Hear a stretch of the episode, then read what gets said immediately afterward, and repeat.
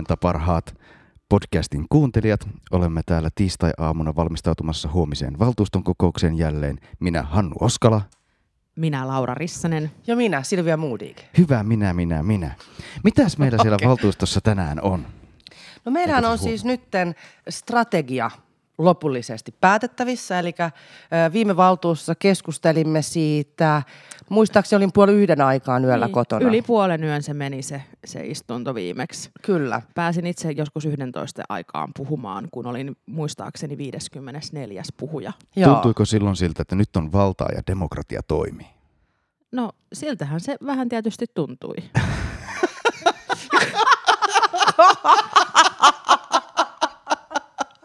No tämän valta- ja demokratia huokuvan keskustelun aikana tietysti käytiin kaikki maailman asiat strategiasta läpi. Jokainen nostaa omiin näkökulmiansa ja valtuutettu sai myös tehdä ponsia tähän strategiaan. Joo, ponsia tehtiin aika lailla ja ne on aika laidasta laitaan ja huomenna niistä nyt sitten äänestetään. Ja sitten jos äänestystä seuraa, niin saattaa ihmetyttää, että minkä takia jotkut ponnet saa lähes koko valtuuston tuen, saa varmaan reippaasti yli 70 vihreää napin painallusta ja mistä se sellainen johtuu, Hannu? No se johtuu siitä, että kun tästä strategiasta neuvoteltiin jo, niin sitten kun strategia yleisesti oltiin saatu pakettiin, niin sitten myös näistä ponsista on neuvoteltu. Eli yhdessä on eilen sovittu, että mitkä ponnet menevät läpi. Niin, mitkä on semmoisia, mitä kaikki kannattaa. Kyllä. Just näin. Tai siis strategiasovussa mukana Laulat. olevat ryhmät. että näin. kuten huomattiin silloin viime valtuustossa, niin ähm, perussuomalaisten ryhmä tosiaan ei kannata strategiaa, mutta hei, huomasitko Silvia sen, että, että meidän ministeriryhmä Siniset, niin hehän tukivat tätä strategiaa? Siniset tukivat hyvin intohimoisella ryhmäpuheellaan tätä strategiaa. Se oli siis sarkasmia, äh, mutta tota, perussuomalaiset toimi mun mielestä aika erikoisella tavalla, että he siis esitti strategian hylkäämistä. He ei esittänyt mitään muutoksia siihen, he ei esittänyt mitään vastaesityksiä, ei palautusta, vaan he esittivät vain, että se hylätään. Ja sehän tulee kuntalaista, että strategia on oltava. Just näin. Eli musta oli, musta oli suoraan sanottuna vastuuton tapa toimia. Et sitten vaivaudutaan tekemään ne vastaesitykset ja muutokset, että millainen strategia sitten olisi meidän mielestämme hyväksyttävissä. Tai toinen vaihtoehto olisi ollut palautusesitys, että palautetaan niin. uuteen valmisteluun muutamalla, siten ja siten, siten. muutamalla ohjeella. Ja se olisi ollut semmoista vastuullista politiikkaa. Mutta huomenna on ilmeisesti sovittu niin, että isoimmilta ryhmiltä hyväksytään kaksi pontta ja sitten vähän pienemmiltä yksi ponsi että siellä... Tämä on aina näiden keskisuurten ryhmien haaste, tämmöiset tilanteet. Kannattaa haluta isoksi ryhmäksi. No mutta näin, mutta pitkä ilta meille tulee seuraavassa valtuustossa myös sen takia, että nyt meillä on listalla aloitteet. Kyllä, näin on. Aloitehan on valtuutetun pyhä oikeus tehdä, tehdä ehdotus ja keskustelu minne, mistä aiheesta tahansa maan ja taivaan väliltä ja ja kun katsoo huomista listaa, niin todellakin maan ja taivaan väliltä ne asiat, asiat ovat. Niitä sillä listalla on useampi kymmenen, koska näkee myös, että viime keväänä taisi olla vaalit ja sitä, se aina myös kirvoittaa valtuutettujen aloitekynää yhä uljaampiin suorituksiin. Me sovittiin tässä podcasti tovereiden kanssa, että jokainen saa nostaa nyt yhden aloitteen huomisesta kokouksesta, jota sitten tässä puhutaan. Ja aloittaako valtuutettu Rissanen, kenenkäs valtuutetun aloite sinulla olikaan siinä? No mä ajattelin nyt ottaa ihan tämän valtuutettu Rissasen aloitteen. Wow. Ja tuolla muuten helsinki.kanava.fi, niin siellä voi muuten käydä tutkimassa valtuutettujen tietoja ja katsoa, että millaisia aloitteita he ovat tehneet. Ja sieltä huomaa sen, että mä en ole kovin montaa aloitetta mun valtuustouralla tehnyt, että olen kokenut, että on voinut vaikuttaa asioihin ää, suoraan paremmin, mutta – Ää, mä oon tehnyt... Itse asiassa tähän pakko heittää väliin. Tämä on itse asiassa ihan, ihan totta, että mä, mäkin olen yrittänyt näille meidän tuoreillekin valtuutetuille sanoa, että toisinaan on ihan parempi vaan soittaa suoraan vaikka virkamiehelle. Kyllä kuin, Kyllä. kuin tehdä aloitetta. Se on yleensä myös nopeampi tapa. Kyllä. Mutta että syy, miksi mä oon tehnyt aloitteen Sofi Mannerheimin koulun tilan tarpeesta ja tilaratkaisusta on se, että kyseessä on tämmöinen sairaalakoulu, Sofi Mannerheimin koulu, joka on siis ihan näiden kaikista sairaampi, eli psykiatrisesti sairaiden lasten, lasten op- opetus, opetusta, jota Helsingin kaupunki järjestää, ja heidän tilansa ovat tällä hetkellä aivan ala-arvoiset, eli, eli esimerkiksi ei ole pihaa missä ulkoilla. Ja tässä on se ongelma ollut, että kun sen pitää olla sit myös lähellä Hussia, eli Kauroran sairaalaa, ja, ja tota, Meilahden mäkeä, niin se ei ole ollut hirveän helppoa, mutta tämän aloitteen osalta on käynyt nyt sillä tavalla hyvin, että tuohon kaupunkistrategiaan saatiin maininta siitä, että sairaalakoulun ö, tilan tarpeet selvitetään ja mahdollisimman pian nyt sitten etsitään uusi tila, koska kyllä ihan kaikilla lapsilla pitää olla mahdollisuus päästä esimerkiksi välitunnilla ulos. No aivan näin, ja tämä on esimerkki semmoisesta aloitteesta, jota kaikki voi kannattaa, missä kaikki voi ottaa erittäin hyvä, että se etenee. Tota, minkäs aloitteen sä, Hannu, päätit nostaa esiin? No siellä oli niin monta hyvää, että oli vaikea poimia vain yhtä, mutta mä poimin sieltä tällaisen tota, Ville Ylikahden tekemän aloitteen Yrjönkadun uimahallin pitämistä auki myös kesäisin. Tämä on selvästi pienempi asia tavallaan kuin Lauran, mutta mä halusin nostaa tämän sen vuoksi, että tämä vastaus tähän, vastaus tähän Villen aloitteeseen, että koska meillä on upea Yrjönkadun uimahalli, joka voisi olla tällainen turistinähtävyys, ja se on itse asiassa tosi monessa Helsingin Kyllä. turistiesitteessä, Mm. niin se pistetään kesäisin kiinni, koska virastot menee kesäisin kiinni ja kansalaiset saavat uida maa-uimaloissa ja meressä. Ja eihän se nyt, eihän se nyt niin voi mennä. Ja sitten tämä Villen aloitteeseen tämä vastaus, niin tämä on jotenkin erittäin virastomainen. Täällä kerrotaan, että, että uimahallia ei voida pitää auki sen vuoksi, että vakinaisen henkilöstön lomat on syytä pitää pääosin kesällä. Eli ihanko oikeasti Helsingin kaupunki vuonna 2017 ei kykene pitämään uimahallia auki kesällä sen takia, että henkilökunta nyt vaan menee lomalle? No Eihän ei ne mene vaan lomalle, kun nehän menee myös sitten uimastadikalle duuniin ja sitten ne menee myös kumpulaan. Et tässä sun pitää muistaa Hannu myös se, että meillä on myös semmoisia ulko-uimapaikkoja, jotka ei ole auki talvella, että se ei ole nyt ihan pelkkää Ei lomailua. ei ei mutta että, ei tietenkään, mutta, mutta- että mutta- toki tämä mutta tää vastaus niinku- olisi voinut olla monipuolisempi. Olis, olisihan siinä voitu, voitu tosiaan sitten ehkä mainita tämäkin, mutta se pääpointti on ehkä kuitenkin se, että eihän se nyt aivan valtaisaa niin kuin väkimäärän lisäystä kesäksikään tarvitse. Ja sitten me saataisiin auki tällainen kohde, joka ihan varmasti kiinnostaisi sateisena päivänä Helsingissä vierailevat, koska ö, viime kesää katsoen, niin jos tänne tulee turisteja, niin aikamoisella todennäköisyydellä Helsingissäkin saattaa sataa. Se on juuri näin, ja oikeasti tämä turismi on meille ehkä tärkeämpi kuin moni uskoo, koska sehän on meille niin arvokasta rahaa, mitä turisti tuo mukana, kun se tulee ulkomailta sen tuoreen uuden rahan kanssa ja, ja toi on niin käyttää kun sen niin Helsingissä upea sauna ja palveluihin. upeat Joo, Ja ja tämä on ihan niinku selvästi semmoinen asia, mikä voisi olla vetonaula sateisena On ja kesäpäivänä. siis Yrjönkadun uimahallihan on, kun te katsotte jotain noita KV-matkailulehtiä, niin sehän on aina siellä mainittu ja Nimenomaan. upean kuvan kanssa.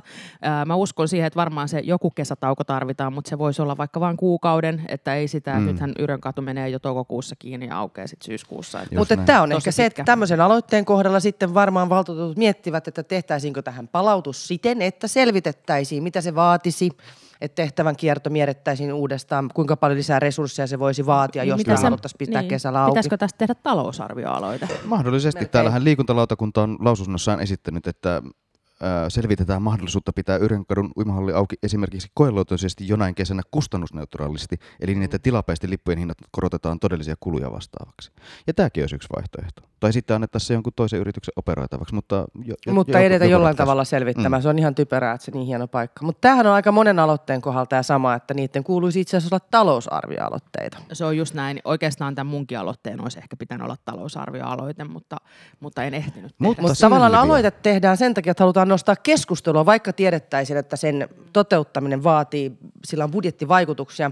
Nostan No itse, itse? esiin Yömetron. Eli Yömetron. Laura Nordström Vihreistä on tehnyt ö, aloitteen yömetroliikenteen palauttamisesta. Tämä on alun perinkin, meillä oli kokeilu 12,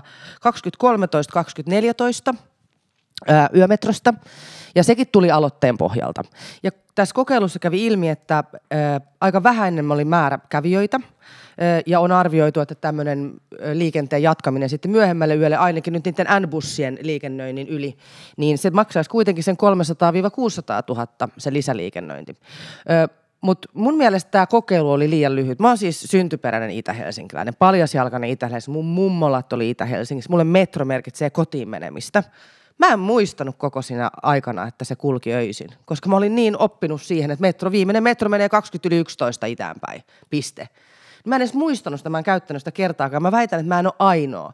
Joten mä toivoisin, että tätä nyt uudestaan mietittäisiin ja laskettaisiin, koska tässä tietyissä kustannuksissa voisi tulla takaisinpäin sillä, että mietittäisiin sitten nämä N-linjat uudestaan, että voisiko sitten näillä metroasemilla olla niin kuin lyhyempi syöttöliikenne sitten sinne asuinalueiden sisälle. Tästä on jonkun verran tullut palautetta, että kaupunkilaiset vähän ö, vierastaa yöllä sitten taas sitä vaihtamista metroasemalla että turvallisuuden takia.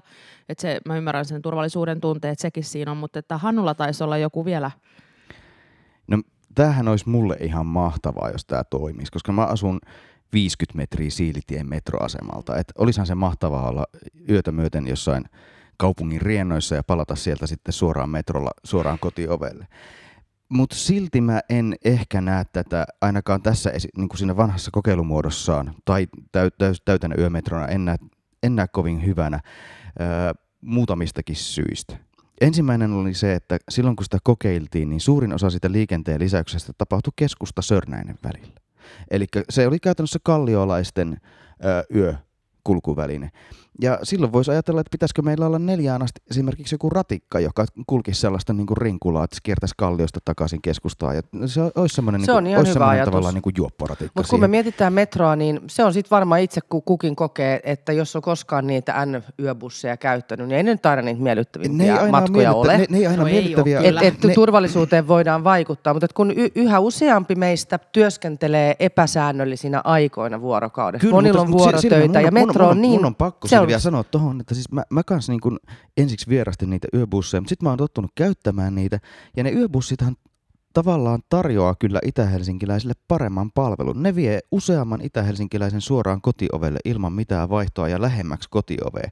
Ja kyllä mä luulen, että osa, osittain ihmiset tiesi kyllä silloin kokeilun aikanakin, että, että yömetro kulkee, mutta ne myös tiesi, että ne pääsee sillä niin kuin suoraan laajasella, ne pääsee sillä Tämä voi, suoraan tämä voi olla ihan totta. Mutta nyt sä unohdat sen, että miten asti. laaja Itä-Helsinki on. Et silloin kun sä asut jossain aivan Itä-Helsingin perukoilla, missä mäkin olen asunut, siis Itä-Helsingissä Kyllä. Kulosaaresta Mellunmäkeen, mm. niin se yöbossi vie sen puolitoista tuntia. Et metrossa on se, että metro on, on nopea ja metro on mm. säännöllinen. Sä tiedät aina tasan se minuuttimäärän. Mm.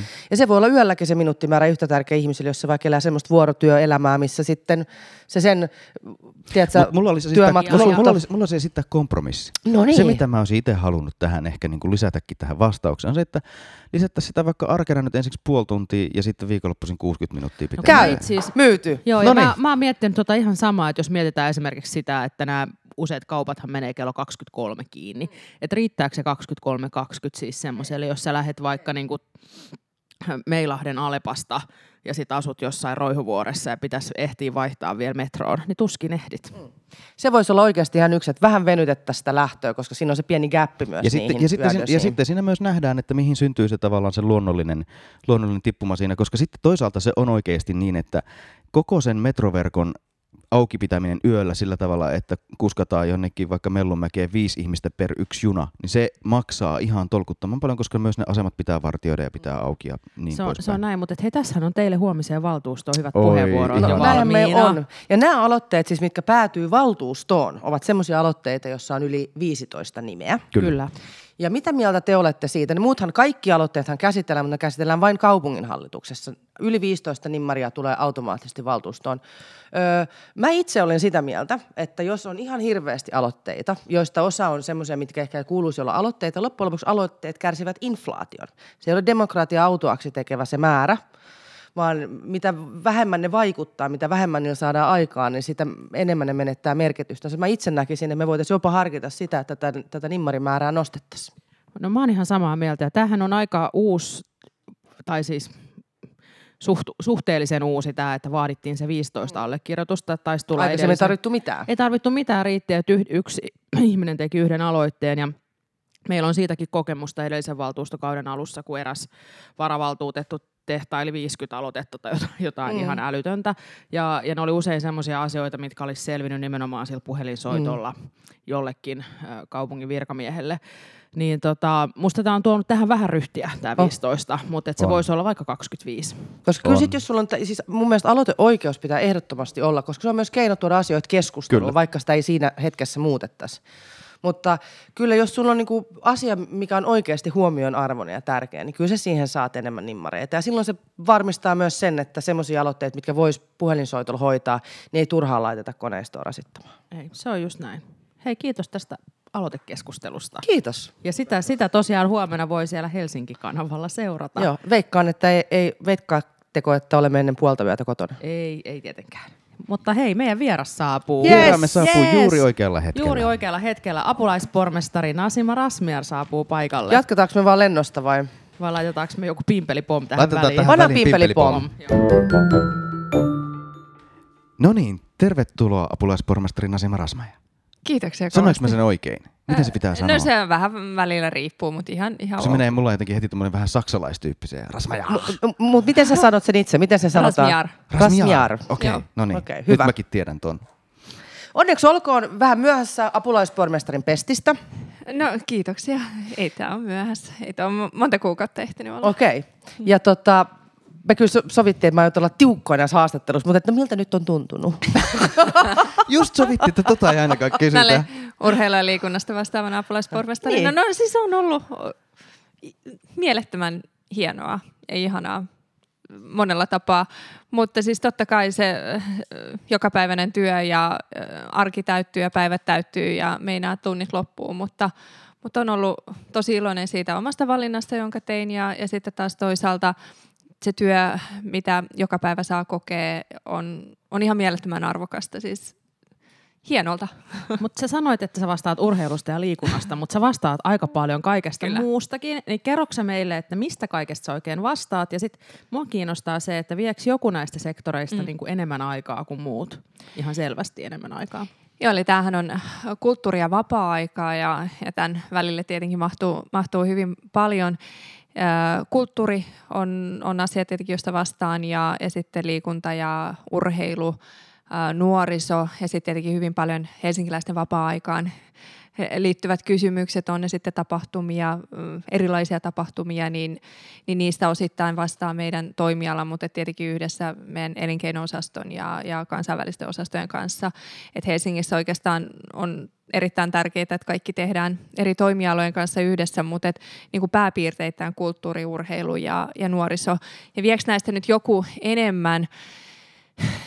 En nyt oikeastaan osaa Kerro sanoa. vielä, että esimerkiksi kirjastot kuuluu sulle Kirjastot, myös. joo, kyllä. Kiitoksia. Ki- kirjastot kuuluu ilman muuta tähän, äh, mutta se on niinku osa, osa sellaista, jotenkin musta tuntuu, että nämä niinku hyvin luontevalla tavalla menee, menee kaikki yhteen, että mä en ole kokenut, että, että joku niinku ylitse muiden Eli sä popahtaa pidät tätä esiin. toimiala-uudistusta tavallaan tältä osin onnistuneena. Että nämä No luet mielestäni ainakin tämän kuvan, kuvan osalta, eli kulttuuri- ja vapaa-ajan osalta, niin kyllä nämä ihan luontevalla tavalla liittyvät toisiinsa. Ja se pelkohan oli nimenomaan se, että sinne menee liian erilaisia asioita, mutta niissä, niissä siis, mit, mitäs, mitkä sä koet nimenomaan yhdistävänä?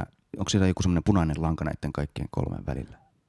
En mä tiedä, kannattaako hirveästi punaista lankaa olla, että, että tietenkin urheilu ja, ja liikuntapuolella on, meillä on 800 eri liikuntapaikkaa Helsingissä ja, ja se on jo ihan itsessään valtava määrä. Sitten tietenkin Helsinkiin sijoittuu paljon suuria urheilutapahtumia ja sitten nuorisopuolella meillä on paljon nuorisotaloja, mutta meillä on paljon muutakin nuorisotoimintaa. Mutta esimerkiksi jos me puhutaan nuorten syrjäytymisestä, niin eihän sitä ratkaista pelkästään meidän niin kuin nuorisotyön kautta, vaan siihen täytyy saada tosi vahvasti ää, työelämä ja, ja ennen kaikkea koulutuspuoli.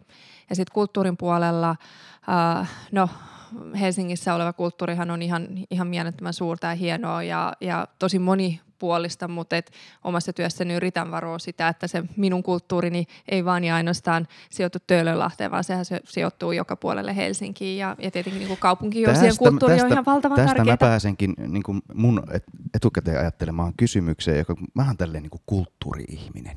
tiedän sen. Muusikko ja kaikkea. Niin sä, sä, oot, sä et ole semmoinen virkamies, vaan sä oot poliitikko, joten sunhan ei tarvitse tavallaan kaikkiin asioihin suhtautua neutraalisti. Onko sulla kulttuuripolitiikassa joku asia yli muiden? Onko sulla joku semmoinen oma, oma kärkihanke tälle pormestarikaudelle, Ehkä jota sä haluat erityisesti edistää tai jonka sä näet semmoisena kehityskohteena kulttuurin puolella?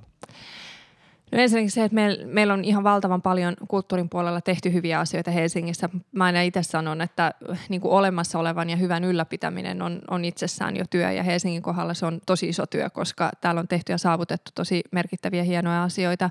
Kyllä mä edelleen niin kuin painottaisin sitä omaehtoista tekemistä ja, ja kun Helsingissä on lähtenyt käyntiin tämmöinen valtava hieno ihmisten äh, tekemät tapahtumat ja äh, eihän niin kuin Helsingin kaupunki ole millään lailla Kallion blog, siis saisimme ehkä olla enemmän, mutta Kallion blogfestit on lähtenyt täysin äh, omaehtoisesta toiminnasta ja, ja tiedetään ravintolapäivät, siivouspäivät, näitä on ihan lukuisia tapahtumia.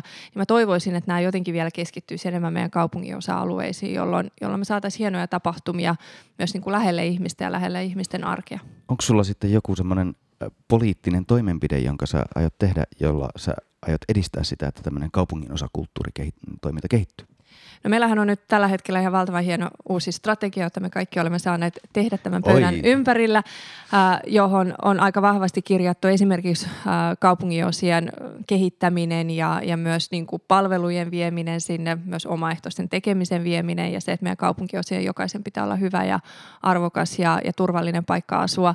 Että kyllähän strategia antaa meille aika ison selkänojan vaikuttaa, mutta tietenkin miten me pistetään tämä strategia toimeen, niin siinä on meidän omalla toimialalla iso tekemisen paikka, että meidän pitää palotella näitä ja miettiä, että mitä kutakin tavoitetta lähdetään yhdessä muiden toimialojen kanssa sitten tekemään toteuttamaan. Tämä on ihan totta. Se, mikä on minusta erityisen hienoa tässä strategiassa, on, että segregaatioon siihen tartutaan niin semmoisena kokonaisvaltaisena otteella. Et siinä on varhaiskasvatukset, opetukset, ei vain kaupunkisuunnittelu, mutta myös se. Ja sä, tämä, että jos sä ajattelet, että kulttuuri pitää myös olla joka alueen Helsingissä, niin se kuulostaa minusta erittäin hyvältä. Ja se vie mut nyt tähän, meillä on kuulija kysymys tullut sulle. Eli me joka viikko kysytään, kun meillä on vieras täällä, että mitä haluaisitte meidän kysyvän. Ja kysymys koskee keskustakirjastoa ja tavallaan mutkan kautta juuri tätä alueiden välistä tasa-arvoa. Eli keskustakirjasto nyt rakentuu tuon Töölönlahdelle ja se on niin iso investointi, mikä kaupunkilaiset nyt näkee. Ja rakennuskustannukset meillä on kasassa, valtio osallistui 30 miljoonalla itsenäisyyden juhlavuoden kunniaksi, mutta kuulija kysymys kuuluu, ö, tuleeko keskustakirjaston käynnistyessä ö, henkilöstömenot lisääntymään, mitä tapahtuu ö, asuinalueiden omille lähikirjastoille? Joudutaanko lähikirjastoverkkoa supistamaan, jotta selvitään keskustakirjastopaineesta?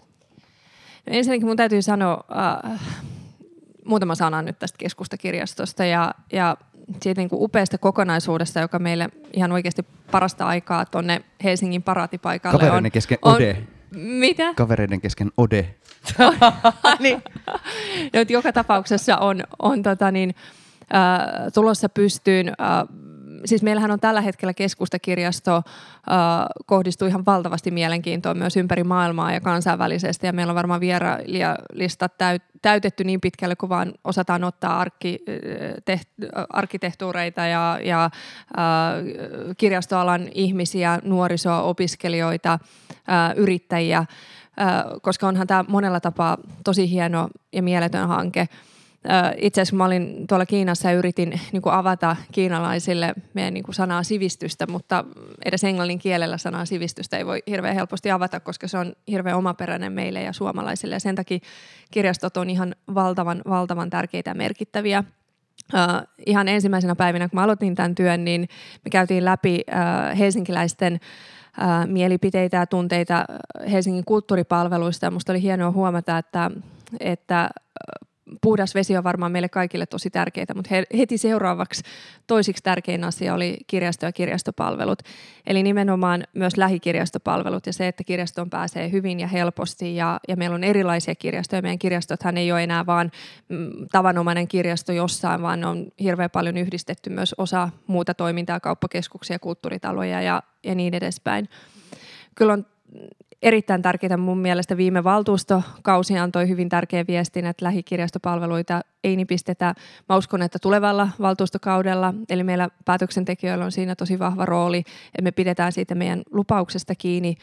Ää, rahoituksen Eli konkreettisesti osalta, mikä, mikä hetki se on, kun me pidetään sitä lupauksesta kiinni? No parhaillaan tehdään budjettia ja siihen jokainen meistä kyllä voi vaikuttaa ryhmiensä kautta ja, ja tietenkin jokainen toimiala tuo niitä omia rahoituksen kipupisteitä mä oon ihan luottavainen. Mä uskon, että, että kirjastopalvelut ja, ja kirjasto on meille suomalaisille ja Helsingille sen verran tärkeä asia. Ja sitten toisaalta keskustakirjasto on ollut ihan valtavan hieno investointi, joka ihan oikeasti, jos me mietitään jo kaikkia matkailijoita ja turisteja, niin tämä on moninkertaisesti antaa muutamassa vuodessa itsensä takaisin. että sellaista lyhytnäköistä politiikkaa ei varmastikaan tule tekemään, mutta totta kai me joudutaan käymään kyllä meidän talouspuolen kanssa myös jonkinlaista pientä vääntöä, että, että toimintamenot ei saa siitä karsia. Mutta se, että meidän omat kirjastopalvelut, äh, puhuit, kysyit tästä henkilöresursseista, niin niin toisaalta meillä kyllä uskotaan siihen, että, että myös nykyisillä henkilöresursseilla pystytään aika hyvin myös kattamaan keskustakirjastoa, koska sitä työtä siinä, voi aika monella tapaa Ja eikö siinä keskustakirjastossa ollut se myös se idea jotenkin jossain vaiheessa, että siellä nimenomaan kaikkien kirjastojen henkilökunta käy kiertää. siellä, kiertää että siellä ja nimenomaan koulutetaan uusia juttuja ja pilotoidaan asia. uusia juttuja ja sitä kautta ne saadaan jalkautettua sitten kaikkiin No kirjastoihin. tämmöisethän pitää aina suunnitella hyvässä vuoropuhelussa henkilöstön kanssa, mutta... Totta kai, ja, mutta tota, Silve, don't go there. vielä, vielä hei Nasima, kerro meille nyt, että koska keskustakirjasto sitten oikeasti aukeaa? 2018 loppupuolella.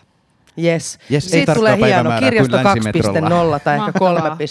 3.0. Mut Onko savunpoistoluukut hankittu? Ö, Joo, no niitä, niitä odotellessa, mutta, mutta täytyy vielä sanoa, että, että tämän kirjaston täytyy muistaa, että yksi kolmasosa tulee olemaan peruskirjastopalvelu, mutta aika vähän on puhuttu siitä, että kaksi kolmasosa tulee olemaan kaikkea muuta. Ja mä Niin. toivon, että mä voin avata tämän tulevan vuoden aikana tämän kaksi kolmasosaa muuta, koska siellä on ihan mielettömän hienoja asioita. Ja siis me mennään äänittämään valtuustopodcastia. Hei, kai. niinhän me mennään. 18 Ihan Kyllä. koska sinne tulee nimenomaan tämmöisiä Niin. työtiloja Just kaupunkilaisille. Näin. koska tämä Joo, joo. työn tapa on niin muuttunut. Hei, mitäs me vielä, tota, kun me puhuttiin tuossa aikaisemmin valtuuston listasta, ja me unohdettiin yksi olennainen asia nostaa esille, eli Malmin lentokentästä Oi. keskustellaan taas Oi, huomenna. apua, mutta Niin tota, Onks pakko? apulaispormestari Rasmiaar, kantanne Malmin kentän rakentamiseen. Uh, Sä oot poliitikko, sä et ole virkamies. Mm. No siis mä, mä, mä sanon nyt, niin, niin näissä tilanteissa. Joo, ja siis mä, mä oon erittäin iloinen siitä, ilmeen. että ja tämä on tämän hienon työ, työn hieno puoli, että saa myös olla poliitikko ja saa olla mielipiteitä ja saa tehdä avauksia. Eh, Sitä saa myös toki virkamiehetkin tehdä, mutta, mutta et meillä on tietenkin vapaammat kädet siinä. Mä näen tiedä, että Malmin lentokentällä voi tehdä ihan, no paitsi sinne pitää rakentaa. Se tuli ehkä suorana, suorana mielipiteenä mun mielestä asia, josta on sovittu ja puhuttu, niin, niin se, että me tehdään jatkuvasti valtuustoaloitteita ää, asioissa, joissa pitäisi ehkä, jos on valituksia, niin mennä vähän toista teistä tietä pitkin, kenties oikeustoimia pitkin, eikä niin, että, että valtuusto siitä jatkuvasti niin käy, käy ja pyö- pyörittää samaa kasettia, mutta toisaalta ymmärrän, ihmisillä on se tuska ja, ja, ja se keskustelu on nyt monen otteeseen käyty läpi, mutta, mutta et itse ajattelen, että sovitusta pidetään kiinni, mutta sillä välin kun, kun sitten äh, Malmi nyt on siellä, siellä vielä, Malmin lentokenttä on vielä tuollaisena aika niin kuin tyhjänä areenalla me, meillä mm, olemassa, niin sitä voisi tietenkin miettiä, että mitä kaikkea hienoa sinne voisi vielä tehdä. Ja, ja muun muassa kulttuuripuolella mä uskon, että jotain hienoja juttuja voidaan sinne vielä kehittää. Mutta kun tavallaan niin kun mä oon kanssa samaa mieltä, että mä itse koen, en mä ole yhdestäkään asiasta valtuutet, valtuustourani aikana äänestänyt niin monta kertaa kuin Malmista. Et mä koen, että sitä on demokraattisesti käsitelty tosi laajasti ja se joutuu tosi monta kertaa kantaa. Mutta sitten taas toisaalta, kun se jakaa ihmisiä ja se on joillekin tosi tosi hengen asia, niin ehkä siitä pitää puhua ja äänestää, kunnes siitä on niin kuin puhti pois. Et sitten mitä tahansa tehdään, niin ihmiset ainakin kokee, että no tulin kuulluksi tämän toisenkin siis näkemykseni kyllähän kanssa. siitä varmasti äänestetään niin kauan, kunnes sinne sitten oikeasti aletaan rakentaa. Mutta näin on ymmärtänyt, että, että ehkä ei samalla mittakaavalla, mutta joskus myös keskustakirjastoa vastustettiin, vastustettiin monesta eri syystä. Ja, ja en usko, että kukaan tänä päivänä, joka menee sen ohi, ajattelee, että tämä oli huono hanke tai tämä ei ollut helsinkiläisille oikein, oikeanlainen hanke. Ja muutakin kuin helsinkiläisille. kesku- Kyllä, kyllä. Siis ilman se, muuta se pitää miettiä, Suomea. että se palvelee kaikkia muita. Se on juuri sen takia se sijainti niin tärkeä. Se, ei ole, se on, he, me helsinkiläiset toivotamme sinne myös muut tervetulleeksi. Kyllä. Ja nyt sä puhut keskustakirjastosta, etkä Malmin lentokentästä. juuri näin, juuri näin. Kyllä sinnekin saa muutkin tulla, kuin helsinkiläiset sinne Kyllä. Malmille. Mutta olisiko tää ollut, olisiko meillä ollut vielä Nasimalle jotain? Me varmaan kiitetään. Kiitos Hei, tosi kiitos paljon, tosi että tulit paljon. vieraaksi ja viisautta Ei, tehtäviisi. kiitos. Teillä on hienoja, hienoja juttuja ja asioita ja teidän kanssa on mukava olla valtuutettuna tuolla tekemässä hyviä päätöksiä toivottavasti tulevat neljä vuotta. Saatiin mainos. Siinä oli vielä seuraava mainos. Kiitos, kiitos. Kiitos. Kiitos. Thank you.